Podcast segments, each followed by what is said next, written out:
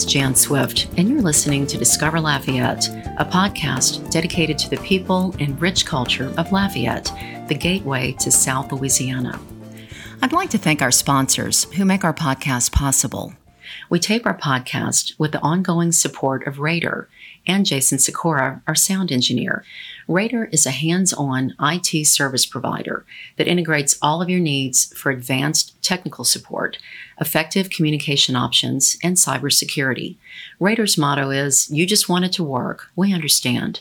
Please visit RaderSolutions.com for more information. Iberia Bank and First Horizon, who are now one bank.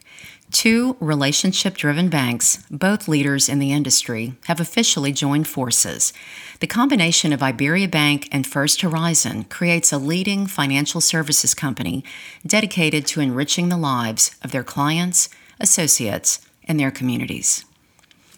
I'd also like to thank Lafayette General Health, who has joined the Ochsner Health family and is now Ochsner Lafayette General.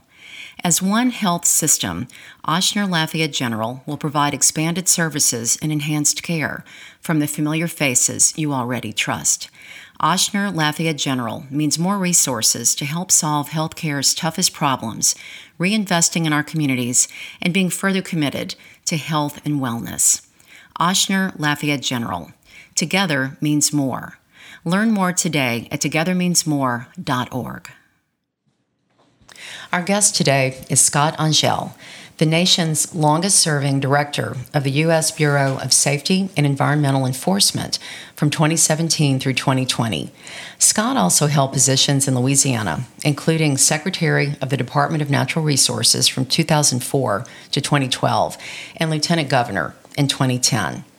He served as an elected member from District 2 on the Public Service Commission. He's been a member of the LSU Board of Supervisors and chaired Louisiana's Water Resources Commission. Scott got his start early in politics as a police jury member in St. Martin Parish, and he also served as their first parish president. We're here today to discuss Scott's current focus, which is balancing the three E's environment, energy, and economy and I've learned we're also celebrating National Fishing Day. So Scott can talk to us both about offshore fishing and U.S. offshore energy. Scott Angelle, it's a pleasure to welcome you to Discover Lafayette. Well, thank you so much, Jan. Good to see you, and yeah. thank you for the amazing things that you are doing, uh, speaking truth to power and sending the message out there. Well, Great thank job. you. Absolutely. We met uh, when I was working with Upper Lafayette Economic Correct. Development, and some of my most favorite memories were when you came and spoke to us. You've always brought a, a passion and, and I hate to say energy, that sounds like a pun, but you bring this bigger than life energy to what you do. And you've been a proponent of what makes our state so special. Well, that's very kind. Look, at the end of the day, I think there's two things that wake us up in the morning. One of them is a cup of coffee, and the other one is hope, right? Yeah. And I just choose to uh, to, to, to be a person, uh, you know, raised in an amazing family of high spirited, always feeling the glass was half full rather than half empty. Yeah. And so uh, excited about being with people, getting my energy from people as opposed to getting my energy from paper. Mm-hmm. Uh, sometimes to be smart, you got to use the paper to get to the people, right? Uh, but it's always uh, great to be around people and share stories. Yeah, yeah. So family is important to you. Before we get started on your current uh, adventure, when you spoke to our group before, you'd always talk about family, and I almost felt bad for your wife because I know she's like a part of a lot of your, you know, the tales Absolutely. that you share. Right. But family is important to you. You come from a large family. Your dad was well known. If you want to just tell people that may not know your whole story about growing up, yeah, you know. You um, went South Louisiana, right? Just families, everything, mm-hmm. and um, and you know we were lucky in our family to have a great set of parents. You know, I, I tell my children um, that the number one thing that impacts your life is the set of parents that you're born to, and yet you have no choice in that matter. Right. And so, uh, you know, to those who have a, a, really great opportunity, there becomes great responsibility to help improve the world, right? And we, we were always taught that our communities was a reflection of our own individual efforts. Uh, so, you know, five sisters, three brothers, uh, a lot of dysfunction. I mean, you know, when we got all 11 of us, mom and dad and the nine kids at the table, that's 22 feet under the kitchen table. so, you know, you got there early, so you learn you learn what getting there early was to Get- the dinner table. get the chicken leg, yeah. Absolutely, a sense of urgency about everything. Uh, and what was pretty cool is even back then, you know, today, look, I understand norms are changing uh, or views are changing, but back then, uh, you know, my five sisters were given an opportunity to do whatever they wanted, whatever Yeah. careers they wanted. They were encouraged. You know, they were they were not told that they had to go into those careers that were primary. school. Exactly. They, they could do anything, and they they professionals and they you know educated. And mom and dad, you know, again, this is way back before uh, some of the more modern thinking. And then of course, mom and dad owned a Ford dealership in a small town. And when you own a business, a retail business in a small town. Everybody that comes through the showroom door is important. Right. You don't have the luxury of saying, well, we don't like those people or we treat those people with disrespect. Mm-hmm. And I think took some of those lessons. And, uh, you know, there's room in government, Mm-hmm. there's room in government, as you know, for uh, those virtues to be to be lived. So it was, it, it, it- I was lucky. I got a good opportunity. Uh, and so thanks for asking about the Yeah. family. Were you always vivacious? Were you You know, always outgoing? You yeah, didn't. I- you didn't just come up with this. when you when as you got when- out of high school, When you raised around a guy like Fred Mills, uh, you better you better find some something, or otherwise you get left behind. You know, and uh, so yeah, I mean, probably I would say uh, my wife would say rather than vivacious, she would probably say he's more loud than anything. Yeah, yeah. right. And, and People again, knew where you were in the yeah, room. Yeah, exactly, exactly. So so, uh, but yeah, just uh, it was fun, Right. for sure. Great Well. Let's jump into what you're doing. I love this. The purpose of three E's: environment, energy, and economy. So here we are in Louisiana. You know, obviously the environment is a, a real concern. Losing our coast, uh, whether or not you believe in global warming, we're experiencing all kinds of issues. The energy industry is in an upheaval, and then the economy. Right. You know, we've got we've got challenges here, but this is also our future: Absolutely. the environment, energy, and the economy. So when I kind of think of it um, and and and look at history, I think it's important to see where we are in that one of the I call these things the three E's: energy, environment, and economy. Heretofore, energy has kind of been thought of as a red state issue. Environment has been thought, thought of as a blue state issue. And the third E that we kind of introduced into this conversation is a purple issue and that is the economy that affects everybody, right? And um, you know, I, happen to that. believe I happen to believe that our children will have energy from a variety of different sources that perhaps we didn't have, and I think that's good. I think it's okay. Um, I think, however, that and I do I I do subscribe to the to the theory that we need to take care of our planet, right? Um, I think that those things are not incompatible with one another. And so that's why uh, I've introduced, uh, I I think, a new umbrella message. And that umbrella message is the balance of the three E's. The word balance is perhaps one of the most positive words in the dictionary. You've never used the word balance in a negative way. You balance your checkbook, your work life balance. Uh, if people who, no, you know, nobody goes around and says, you know, that person is, he's too well balanced. Yeah. You know, maybe the other way, right? right. So it's one of the most positive words, and it's something that we can all, I think, aspire to. And the reason that the economy is so important in this conversation, Jan, is to recognize that from 1973 to 2019, we've had six recessions in this country. And each one of those recessions were preceded by a spike in energy prices, as goes America's access to affordable, not cheap, but affordable energy, so goes America's economic performance. I've done research. We sell more cars in America when we have flat energy prices. We build more homes in America when we have f- flat energy prices. Our economy performs better when we have flat energy prices. In order to be able to to to to, to, make sure that we have affordable energy, we have to have access to the resource, right? And of course, the Gulf of Mexico, where I was the chief regulator for the country for the last uh, four years, uh, is an incredible province. And when you take a look at the metrics, the metrics uh, actually are so impressive. You know, we don't cut any trees down when we when we drill for oil in, in, in offshore. Since 2017, we haven't had a single uh, sea uh, marine mammal or sea turtle fatality from exploration of E&P. We respect marine life, um, and the carbon intensity of the production that comes out of the Gulf of Mexico is the second lowest. Only, only, only, uh, uh, perhaps exceeded by uh, Saudi Arabia. The carbon the intensity. carbon intensity of the the barrels of production that come out of the Gulf of Mexico. What does that mean? Well, when you take a look at you know the the, the impacts of drilling, production, Okay. and you put all, all it all together, the every province is going to have a carbon intensity rating. Okay. And the Gulf of Mexico is really really good. So Okay. in a lot of ways, in a lot of ways, and this is an incredible observation that we could use more, not less, Gulf of Mexico oil. Mm-hmm. And we always knew that would be good for our economy, right? For the jobs here. But we got a new proposition, and that new proposition is more, not less Gulf of Mexico oil is actually better for Mother Earth.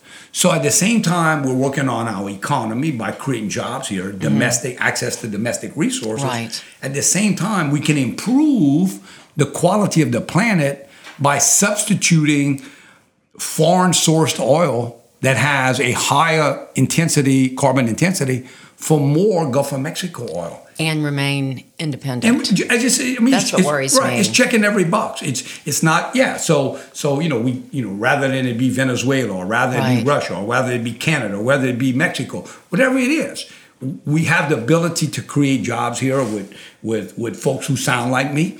Uh, and I realize that you know it's a pretty thick Cajun accent. Talk about get some eyes raised when you're in Washington D.C. with this accent. Yeah, people would say, uh, you know, uh, in my first meeting, he would, I'd hear him talking down the hall. It's like, man, I, I didn't. I, I like it. I didn't really understand the thing he said in the meeting, but I like his passion.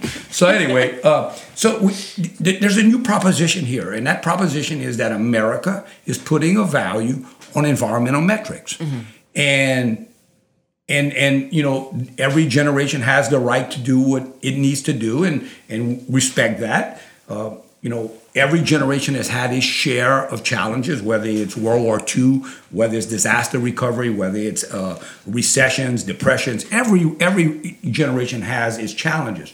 I think a challenge of this generation is how to manage the issues of climate change.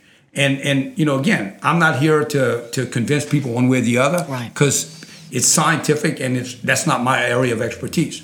I am here to tell you though that all the polling data that I've viewed indicates that young conservatives, young conservatives are concerned about the planet, the, the health of the planet. And if they're not making any more older conservatives, then younger conservatives are going to be uh, perhaps in a position to help shape the policy. And if they are concerned about it, Yeah. okay, then that's going to start showing up in, in public policy making, right? And, and as so it should. The point is, is that uh, you know often the whole cliche applies here. When you get lemons, you got to make lemonade. And here we are in the Gulf of Mexico, ten years after, eleven years after the worst environmental disaster, right? Uh, Deepwater Horizon. That if the environment is going to be a metric that America is going to measure for its energy, we can be big, big winners in the Gulf of Mexico because not all barrels are created equal when we start tearing it apart. And when you look at it, again, the intensity, uh, the carbon intensity of those barrels in the Gulf of Mexico are superior. And then you add the other thing that, that has an impact on climate change, the experts say, is the is, is methane that is flared or vented into the atmosphere. And in the Gulf of Mexico, we only flare and vent about 1.25% of our produced gas, making it the best producing province in the United States of America. So Mm-hmm. As on the things that matter, on the things that matter, we you know we we, we, we really scoring pretty good. I mean, you know, you know, even at Breaux Bridge High, um, you know, whether it was a, you know, we knew that English and math mattered, right? And so we make an A's in those subjects. Mm-hmm. Now, you know, there are other issues that we have to be concerned about, but we yeah. have this vast pipeline system, so we don't have to flare and vent. That's one of our advantages. And on the safety issue, look, no doubt we have bad days. Every industry has bad days. Every organization has bad days. But bad days don't make a bad life on this whole deal. And the Bureau of Labor Statistics, not, not my organization, but the Bureau of Labor and Statistics, puts out annual report. And based on the number of injuries and accidents per man hour, man hours, offshore, the offshore sector of the oil and gas industry is the second safest high hazard industry in America. Second only to the nuclear power generation industry. So, you know, again, when we think of, of things that are challenging, uh, you recall, I guess maybe, I guess it's probably going back maybe 30 years ago, um, the spaceship Challenger just kind of imploding, right? Mm-hmm. Um, for a lot of us, the baseline for space exploration was Neil Armstrong walking yeah, on the moon. Walking on the moon. And we then and then it changed and then it became oh we came you know we were we were leading as a country we were doing yeah. things and then we had that event. It blew up. It blew um, up and it was terrible. Yeah. But it blew up the industry. It, it blew it, up right. and hopes. so we we paused. Yeah. You know President Reagan paused it mm-hmm. and figured some things out and you know we we back in space and we doing some incredible things. So you know I, I believe that America uh, you know has this this entrepreneurial spirit of facing mm-hmm. those issues head on. Uh, you know, Deepwater Horizon was a very, very tough issue. I mean, we, you know, we, we live here. I mean, uh, 87 days of, of, of, that event, but there's so many things that have happened since then mm-hmm. uh, that put us in a position, and we haven't had that kind of, even near that kind of event. I've got a couple of questions, and also I want to thank you for clarifying the carbon intensity. I, I didn't really understand what you were talking about. Um, and how that goes with global warming. I mean, and I'm thinking about cows. I started thinking when you said methane, there's yeah. probably more methane released on a farm. There may, there may, there may, there may very well be, but yeah. but all that it, aside, right, it, it just it's you don't think about it as the average person that just wants to be able to fill up a tank, you know, wherever you are. Right. You want you know it. it's a commodity. You want you want it as cheap as you possibly can get it, right? Well, yeah, except unless maybe you live in Lafayette where you want the oil and gas. Well, industry. I'm saying that when you when you in the when you're in the position of a consumer, yeah. not in a position of a producer. And yeah. so but this is the this is the deal. You know, we have we have a relatively few producing states and we every state's a consumer state. I mean, right. Louisiana in itself is one of the biggest consumption states of energy because of the industrial corridors mm-hmm. on the mm-hmm. Mississippi and the Calcasieu rivers. Uh, so we have to be concerned about both sides. And again, when we recognize that we've had those six recessions from 1973 to 2019, we were negatively impacted by those recessions as well, right? So, you know, government doesn't set the price, and it shouldn't. Mm-hmm. The market should, but mar- the government can can impact and influence the opportunity to access the resources. And look, of course, you know, many of us are concerned because the incoming administration, the current administration, yeah. is kind of, I think, looking at 100% of oil production as bad. Uh, I think that's a mistake. I don't think one size fits all in anything. Mm-hmm. Okay?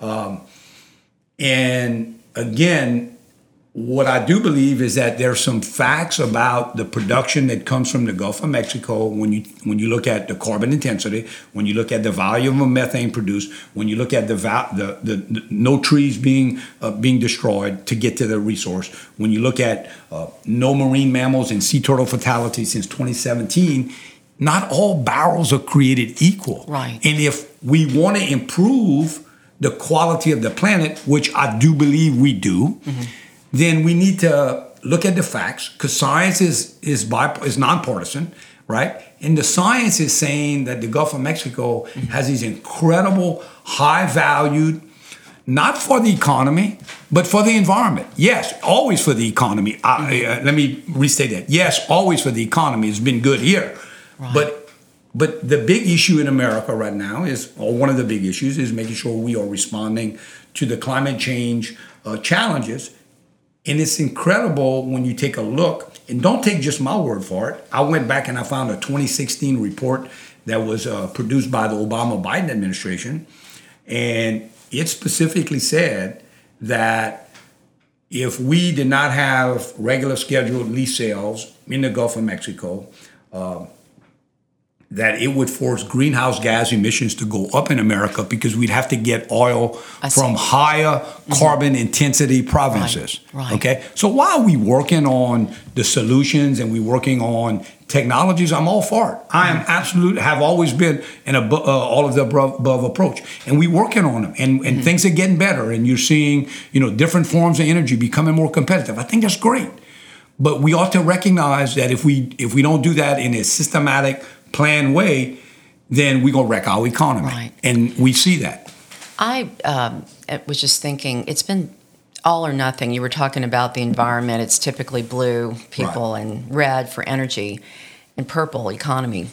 But with Trump, I know he was very friendly and open to the oil and gas industry because he was a businessman and not that he didn't care about the environment. I know some people think that, but he was really pro energy, pro US energy, so we could remain independent. And now with Biden, it's 100, you know, yeah, this is what I would different. say. But didn't a judge just rule? Yes. Yeah. Could you explain that? Yeah, because sure. leases were not being allowed Right. right, offshore, like it was just shut down Right. for new So, for new absolutely. production. So, so a couple of things. Uh, you know, I, I, I try to avoid uh, political comment. Right, right. Let, let me just say that um, I, think uh, that th- the previous president and the current president just view the world differently in that area. Okay, and you know, folks have the right to view things, and they're shaped by their own experiences. I think th- I think President Trump recognized that a strong domestic energy policy was good for our national security, Right. our economic security, was good for our manufacturing. We're never going to have the cheapest labor in America. That's not who we are. But one thing we can do is have incredibly competitive energy prices that help overcome some of the things that we, you know, we have a high high standard of living here. We we we we, we don't we don't allow people uh, to, to to work in sweatshops. We have OSHA, we have EPA, we have a lot of different things. And a competitive advantage for America is that we have really have had good and affordable, predictable energy prices, right? Well, that doesn't happen because of good luck. That happens because people are making good decisions, right? I remember being in 10th grade and uh, waiting in line, like you couldn't get gas. Yeah, One yeah. of my friends, we'd all commute to school. You know, I was in Baton Rouge at the time. And I mean, she drove this little bug, a little beetle bug, and there was just no gas. Mm-hmm. Well, and we so- were totally dependent Absolutely. on So OPEC. 1973, OPEC. Yeah. uh, they shut us know, off. Like they, they did, right? So what happened here? What happened here from 1973 after? We we we had a goal in America that that we wanted to be energy independent, right? And we've been, you know, Mm-hmm. working striving towards for that, and we, we did it. We responded. We responded by, you know, one of the first things we did is we said we're going to make the speed limit 55. We not going to export oil. It's going to be against the law, but in rare situations to export oil. We started changing energy, energy building codes and a lot of different things. So we were trying to conserve, be smart on, on the demand, but then at the same time, the American entrepreneur spirit went to work and we found more and more production. It was like, oh, we done. We're not gonna have any. enough. We're not gonna have enough. It was doomsday. We had reached peak oil. Mm-hmm. And That's then- no. The American spirit went to work. Technology. You know, Boudreaux and Thibodeau and Jeremy and Calais went to work, and, and it's just amazing, right? Yeah. And so it, it really is, and and and so that's what we do, right? Mm-hmm. And so the, the idea that we would put ourselves in a position to count on countries to provide energy to us, countries that don't share our values, often don't share our values. Don't like it's us. silly. That's silly. That's silly. They- you may, maybe some countries don't value human life as we do, uh, democracy, freedom of religion, whatever it is. And, and yet, history tells us that if we put ourselves in that position and we do have an incredible rise in energy prices because perhaps we would be leveraged, then we're going to go into a recession, and that you know that means people get people get laid off, and car car manufacturers struggle in a really big way. What we do here in Louisiana, and it, certainly in the Gulf of Mexico, we connect it to every American because one in every six barrels of oil that's produced in America comes from the Gulf of Mexico. So we represent about 16% of the total uh, energy portfolio of the country, oil, oil that is. Uh, so, you know, sometimes we, we kind of think that, you know, we all kind of go into our own zip codes and our own homes and do our thing. But the, the, the union auto, man, auto worker in Michigan is connected oh, yeah. to the oil worker in the Gulf of Mexico you know the, we're codependent uh, we, we, we, it, it really really is and mm-hmm. you know we we have some expertise in the gulf and we want to continue to do that for for the country and the metrics uh, the environmental metrics are uh, so strong that if policymakers look at it not as a one size fits all but look at our portfolio they too will come to the conclusion that we need more of it and not less of it. And when we get more of it, again, that's good for our economy. And yeah, getting back into the court case. So what the the had a federal judge and yeah, the, so the Biden administration put a hold, a mm-hmm. pause mm-hmm. on what is called regularly scheduled lease sales. So typically there's two lease sales a year. I think it's maybe say March and August, maybe March and November every year, and that's done pursuant to a five-year plan. So what happens is that the Department of Interior promulgates a five-year leasing plan, real big study. It takes a long time to put that leasing plan together, and then they execute these two lease sales a year, right, in the Gulf of Mexico. And there are others, uh, perhaps in Alaska as well. Uh, but the, the the president put that put all that on pause, uh, and a, a a group of uh, of a group a group had I think several several different states filed litigation, and that case I think was heard here in the Middle District here in, in Louisiana, and judge said no, you, you the executive branch you do not have the authority uh, under which you cited as your reasons to do it. And of course, the response was from the Department of Interior was, uh, well, we're certainly going to follow the judge's order if that's what it takes. So we are hopeful, uh, Jan, that um, that those lease sales will start anew. Now we have 2,200 existing leases in the Gulf of Mexico where folks have access to. Mm-hmm. Uh, but I think the greatest example to show why it's important that you continue to have new lease sales is what's going on today in America's automobile industry with this so-called chip shortage, yeah, yeah. right? So if you take an opportunity to maybe ride this weekend by automobile dealer, They're you will be absolutely shocked on how few automobiles they have, right? They've had to pull their advertising sales yeah, because exactly. they, they, don't have inventory. Why, why have people show up when you don't have anything to sell, right? I know. And so, isn't that a shame? Yeah, like it, it it's is. such it's so backwards. It, it is, and so we need uh, inventory to continue. Inventory yeah. of automobiles. We need an inventory of leases to be able to be constantly available for companies to continue to look at it because you know at the end if you don't have new opportunities coming in then that ends up hurting the long-term prospects right. Well, Scott, I'd like to pause for a moment. There's so much more I want you to talk about, but I'd like to look back at one of my favorite guests we've had on the podcast, and it's your close friend, Senator Fred Mills. Fred was a guest on a couple years ago, and we talked about the healthcare industry and the Herculean efforts it took to get medical marijuana legalized in Louisiana. You can hear Senator Mills' interview along with many others, over 220 um, others, at discoverlafayette.net. Let's take a listen. Great. Just so many amazing stories that have come across my desk. I mean, I, I had a lady. Her name's um, Miss Miss Hall. She brought in her daughter Ella Grace Hall. They testified in committee. It's all on tape. You can see it. They moved to Colorado because they couldn't get in Louisiana. She's on Charlotte's Web it's a, it's a, mm-hmm. a, mixture in, in Colorado. She's no longer taking the 17 prescription drugs she was prescribed in Louisiana. When she was in my office, Jan, she must have had, in the 10 or 15 minutes here, she must have had 10 or 15 seizures. They sent me three weeks later her riding a bicycle, a five year old child. Said. The, they said the seizures are very sporadic and they said their, their quality of life is so much better. So they moved. I mean, they left. Oh, the states. families that have moved out of Mm-hmm. state because of that, they've basically said, please let us know the minutes available. We'll move back to Louisiana. Mm-hmm. And that's the problem. There's not consistency. State to state has different laws, Right. and you can't transport it across state lines. Right. So there's like 31 states, right, where it's Right. now legal to have medicinal Right. marijuana. Only nine where it's legal to have any, I guess, any type Right. that's regulated by the state. But it, it, it is amazing the underground community that Oh, is yeah. growing it and using it for medicinal purposes. One lady called me up. She said, "Please let me know when it's available." I said, "Are y'all using it?" She said, "I grow it in the back of my house. I press the oil."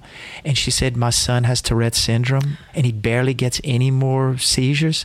She said, "But the problem is he can't get a job because he can't pass a drug test." Oh, it stays in his blood.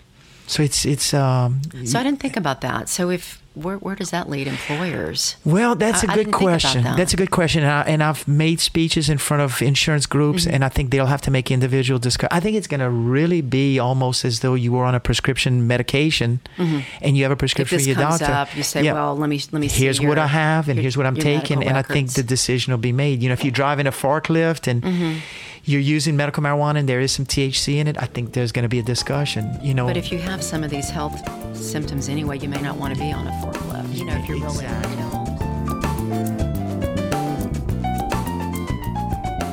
ill. Welcome back to Discover Lafayette. We're here with Scott Angelle, and we're talking about the three E's his current focus environment, energy, and economy. And Scott, let's get some on the, um, I guess, on the environmental issues I know that you're a proponent of. Today, and I didn't know this till I've got you on the show, it's National Fishing Day.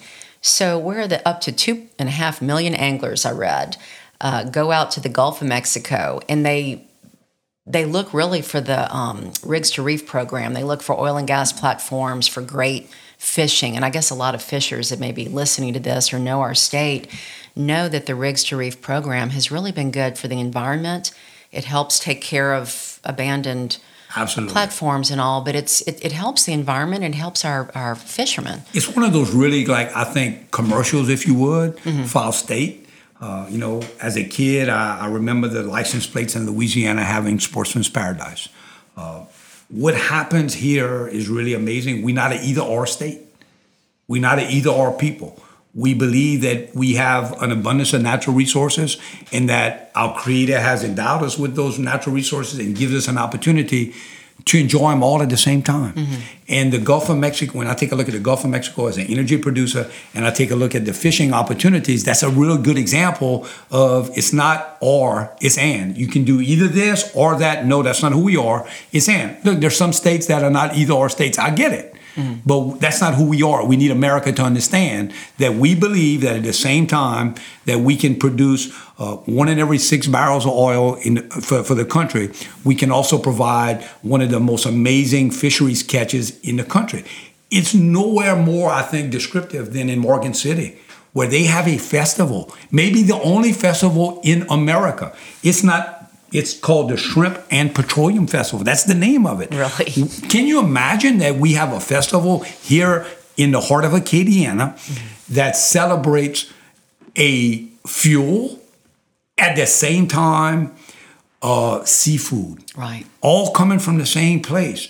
And so, uh, you know, National Go Fishing Day uh, is is you know this kind of promotion to maybe bring a kid fishing, maybe bring a neighbor fishing. You know, maybe bring your elderly parents who had some great moments that brought you fishing. Maybe get dad in the boat. I know it may be tough to get an 80 year old guy in the boat or 80 year old mom in the boat or grandma, but those smiles will be amazing, right? Those smiles will be amazing. And fishing is this incredible opportunity. And, and so what we have is you have this big old o- ocean, and there's really no structure in the Gulf of Mexico, right? You just got these uh, these bottoms, and of course, when you go out to Lake Henderson or wherever, you're gonna go, you know, drop a hook next to a log because there's structure there. Structure attracts small organisms. Small organisms attract small fish. Small fish attract bigger fish. Okay, and so in the Gulf of Mexico, if you don't have structures, you got to fish. Maybe you got to find out was there a shipwreck somewhere? Well, not a whole lot of shipwrecks. And so what ends up happening is, and we talk about old shipwrecks. When you if if, the, if you find one, there's usually going to be 20 people there fishing it because not a whole bunch. But what the platforms have done is, is again, in addition to fueling the country and helping our economy here, they provide a basis by which organisms can attach and you begin a whole food chain. Mm-hmm. And I remember as Secretary of Natural Resources, some of the most irate calls I got is when we were taking structures out. You know, you would be like, wait, wait, I, what, what are y'all doing? Why y'all taking your structure there out? There goes the fishing. It, it, and it wasn't from anybody other than a, it was somebody's honey hole. They were going there every Saturday morning. They were, you know, tearing it up, and they were like, uh-huh. "You're going to take this away from us," you know. A honey hole. Yeah, it was their honey hole, right? So for, for, for the for the for the American uh, for, for America, we have about two and a half million anglers. That that you know, the honey hole is the Gulf of Mexico, mm-hmm. and you take a look at. Uh, Coastal Conservation Association here, CCA, yeah, amazing yeah, organization. Amazing. Yeah. Uh, David Cresson is executive director here in Louisiana, does an amazing job. Mm-hmm. And I visit with him a lot. You know what? He shared with me recently that the number one issue that CCA members tell him about is their concern for the loss of those structures. Right? So here, a group that is focused on fisheries is saying that the number one issue that they have mm-hmm. is that the removal of those energy uh, platforms making more difficult for them. So again, a really good example, and I'm trying to. You we'll, we'll be sending out some paperwork here in the next week or so to, to let folks know again here in America, here mm-hmm. in Louisiana, that we think those things can coexist.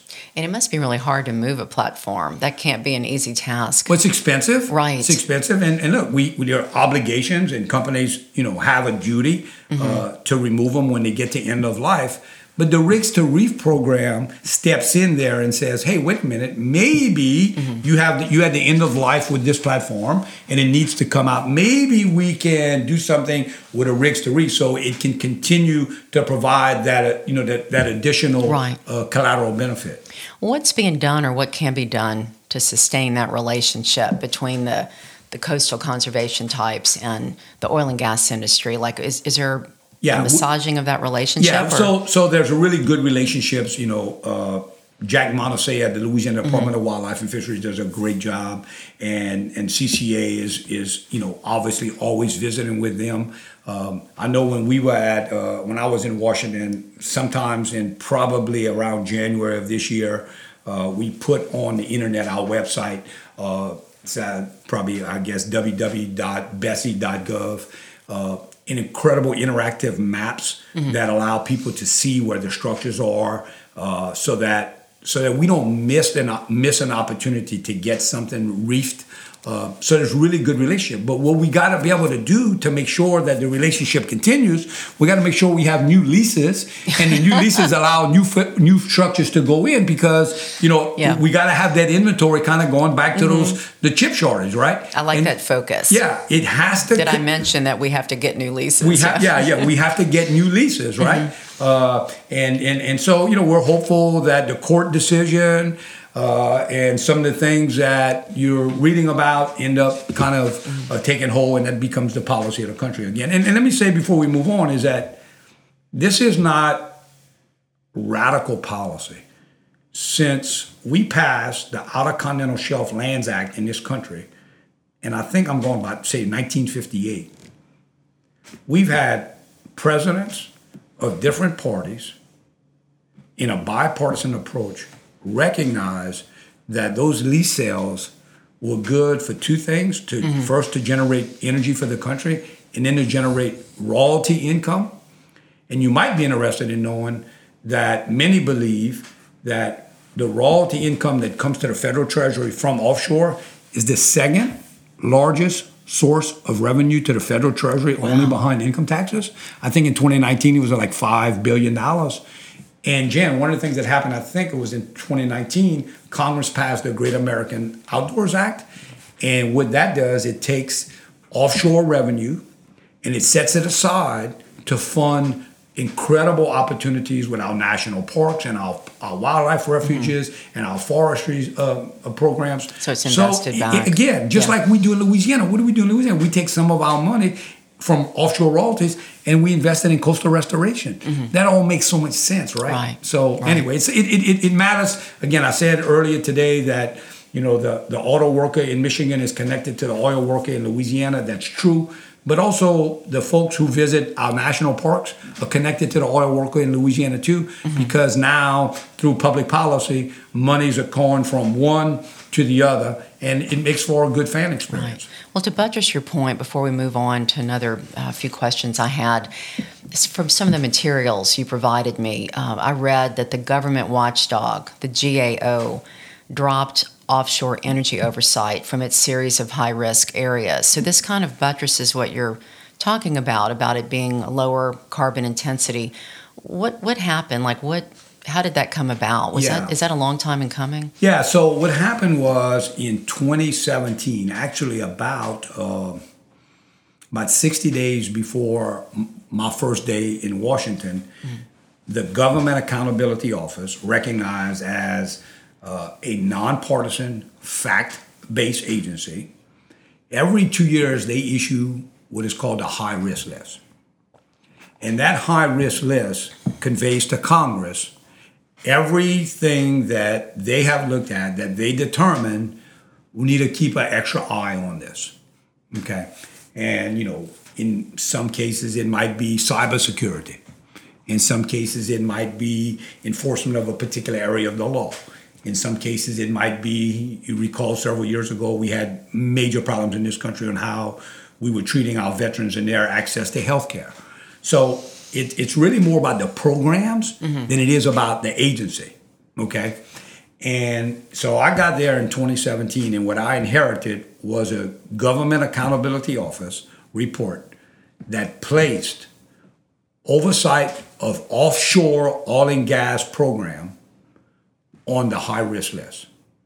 Not a list you want to wake up to every morning. Exactly. Yeah. Right.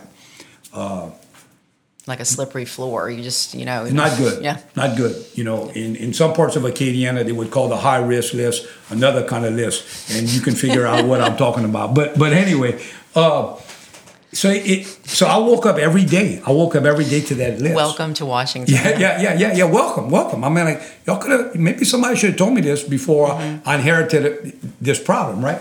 So, you know, at the end, the baseline is this is what we inherited. Now we need to work very hard to get off of it, because it would be weaponized against the industry if we went through a period of three and a half or four years of service and couldn't work ourselves off of that list. Mm-hmm. I knew would be weaponized against us. And so I was, uh, you know, what I think folks would probably say a pretty focused uh, public servant during my time there to make certain that we were identifying those things that we needed to do, introduce the change management program, introduce the vital statistics program, priorities, follow up, follow up, follow up. And then the GAO comes back in, takes a look at all that. And the GAO cited the things that we were able to get done during that period and say, okay, now based on that, they reported to the Congress in March of this year, so maybe what 120 days or so ago, that we're taking federal offshore oil and gas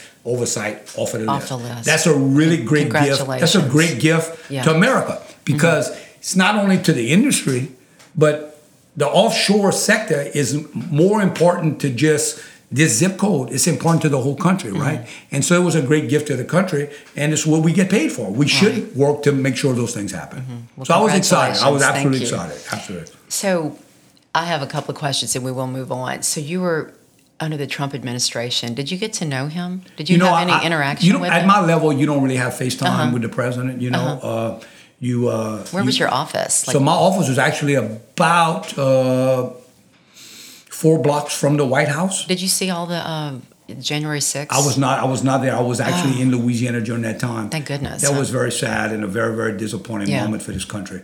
Uh, so I lived uh, about four blocks from the White House. And then my office was an additional four blocks on the other side of the White House. Mm-hmm. So I didn't have a vehicle there. You could walk. I, I walked in front of the White House twice a day and what it was a special privilege to be able to be, you know, mm-hmm. walking there. Yeah. No, no, matter whether or not you politically agree or disagree with the occupant. Oh, the institution. The idea, right? Exactly, yeah. exactly, yeah. exactly. You appreciate this, so so uh, I remember.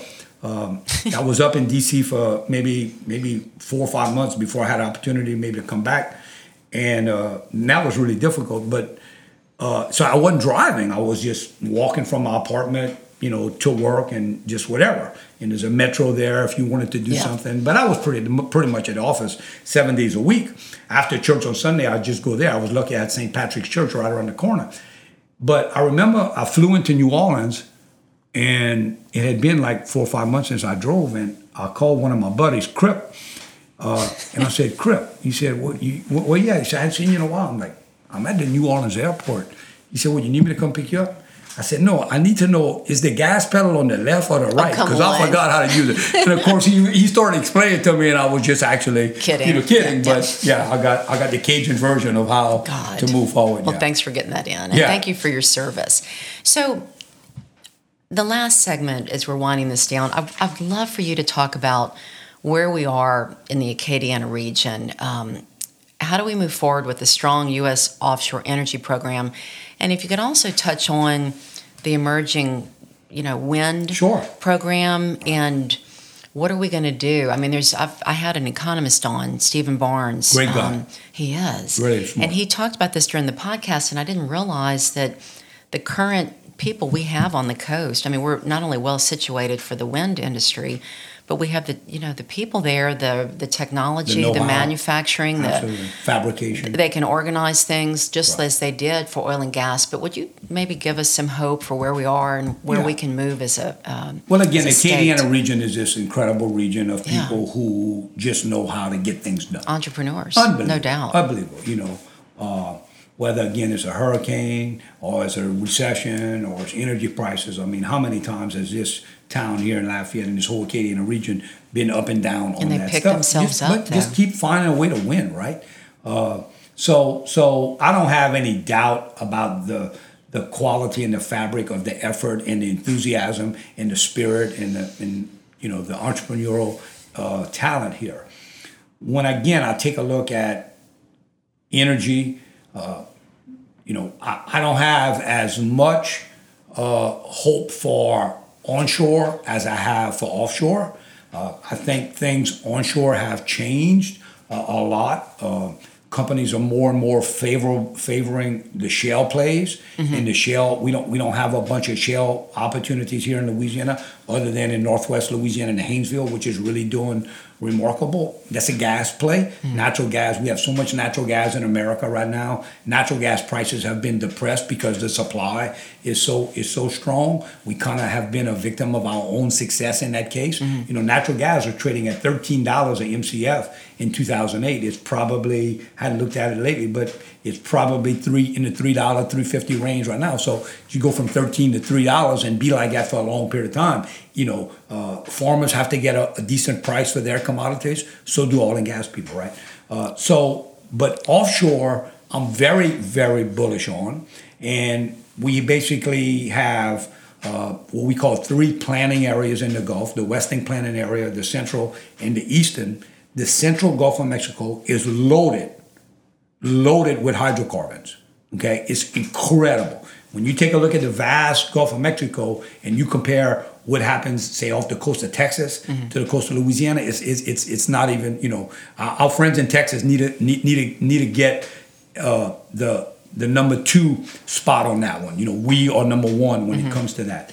And a, a lot of that activity in the central Gulf of Mexico is going to be serviced by Louisiana folks, right? And many of those opportunities are here in Lafayette, many of them in New Iberia, many of them in Abbeville, many of them in Morgan City, mm-hmm. right? But it's more than just that. You know, we got a really great university here that is amazing in technology and Right. engineering. We got a really strong you know, South Louisiana Community College that has campuses everywhere. Our port system is unbelievable. And again, whether you're going to the port of Abbeville or you're going to the port of Iberia or Morgan City, West St. Mary is just uh, amazing. Uh, so I'm confident that for the offshore sector, if we can convince the policymakers that not all barrels are created equal, that we have superior barrels here, we have environmentally superior barrels here.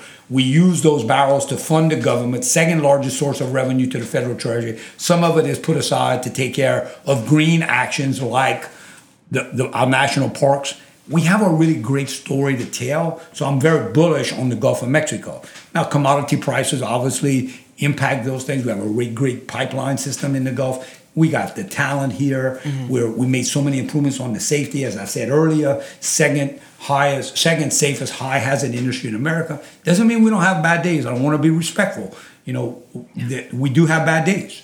Uh, but past that, there's another opportunity, and I think we'll see that. I was pleased when I was at BSEE to set up uh, our renewable energy portfolio because BSEE had jurisdiction over traditional oil and gas, but also has jurisdiction over the uh, the renewable side. It it by by law it is uh, to be uh, regulated or managed by OSHA, the workplace safety. I went to OSHA and I asked OSHA to delegate that review, the, the workplace safety, mm-hmm. to, to BSEE, and they agreed. And so we got that from, from OSHA. And, uh, you know, we, we have some decent wind. Okay. I, I don't know if the wind opportunities we have to harvest, and I don't know if that's what you do with wind, but it seems like harvest is a is a is an appropriate word.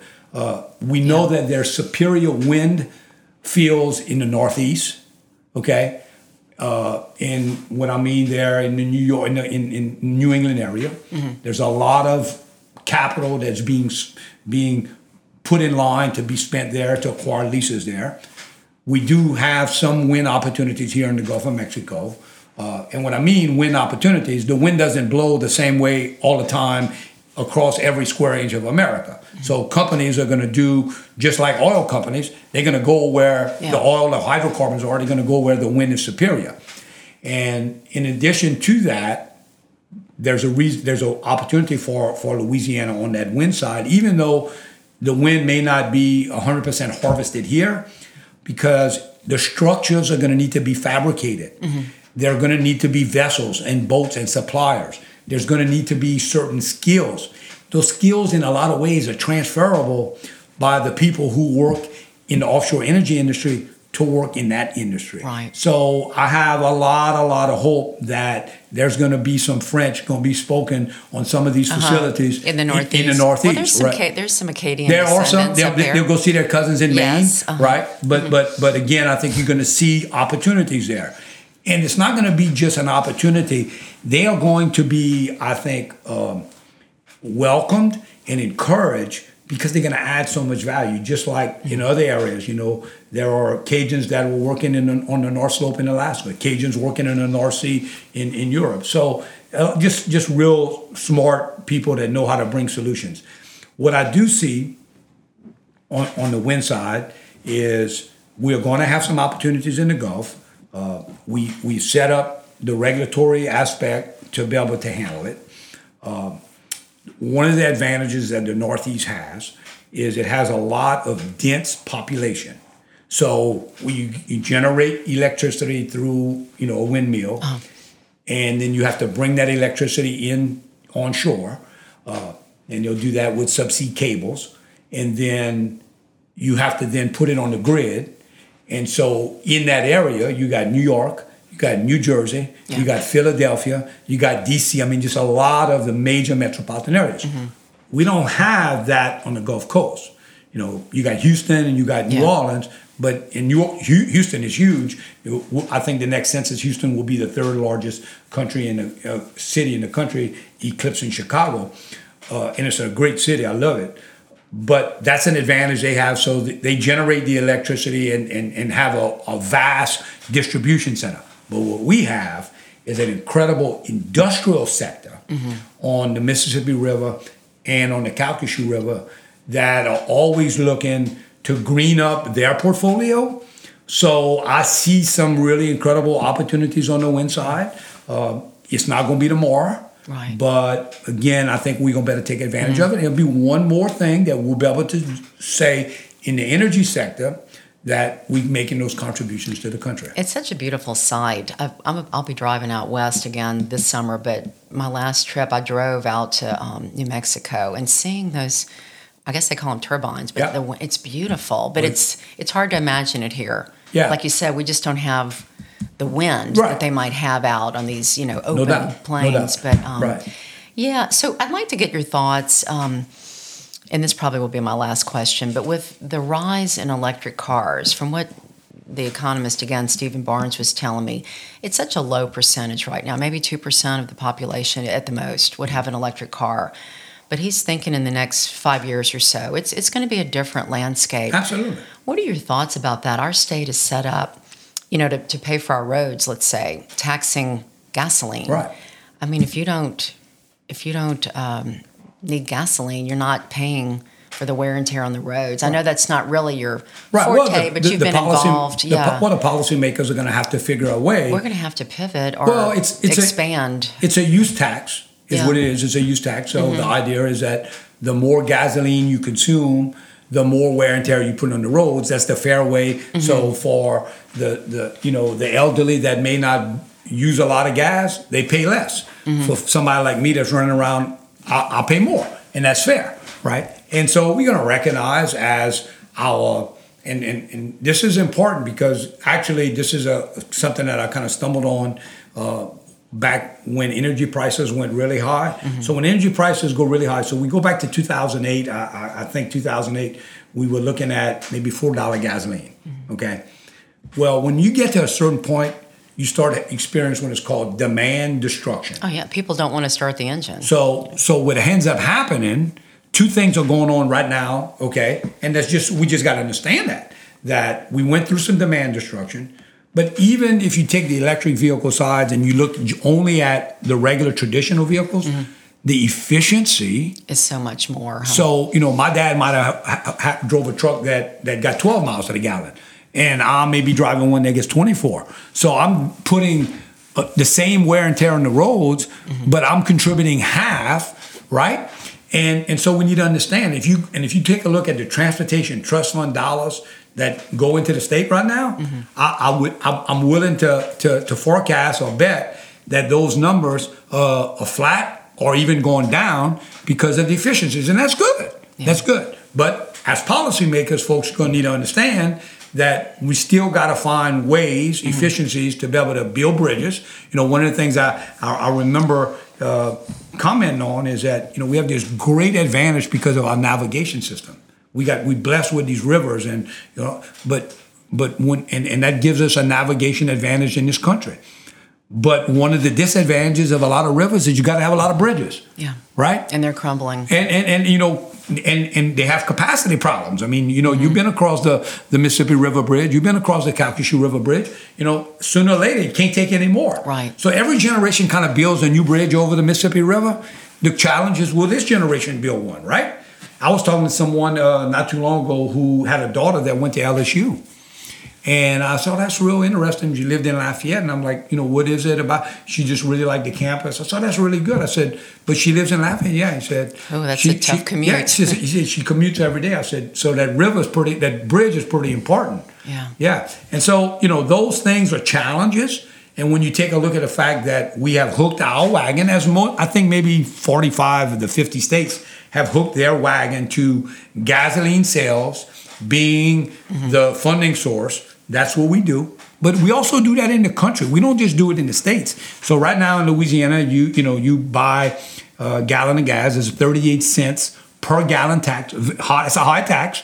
20 cents goes to uh, to, to the state government and it's shared, and 18 cents goes to the federal government to take care of our federal roads like the interstate system. And my God, we sure seen some of it here uh, on Interstate 10, right? It's been looks like they've been been been at it for a while on maintenance, but the no doubt that as you know things are changing, we gonna have to figure out as electric vehicles come into play, is gonna offer some opportunities and advantages. That's one of the things that we have to deal with, but it, we'll figure it out. Yeah, we'll yeah. figure it out. And yeah, I do I do think that you know that's gonna be a growth area, and I don't think that that's that bad of a deal.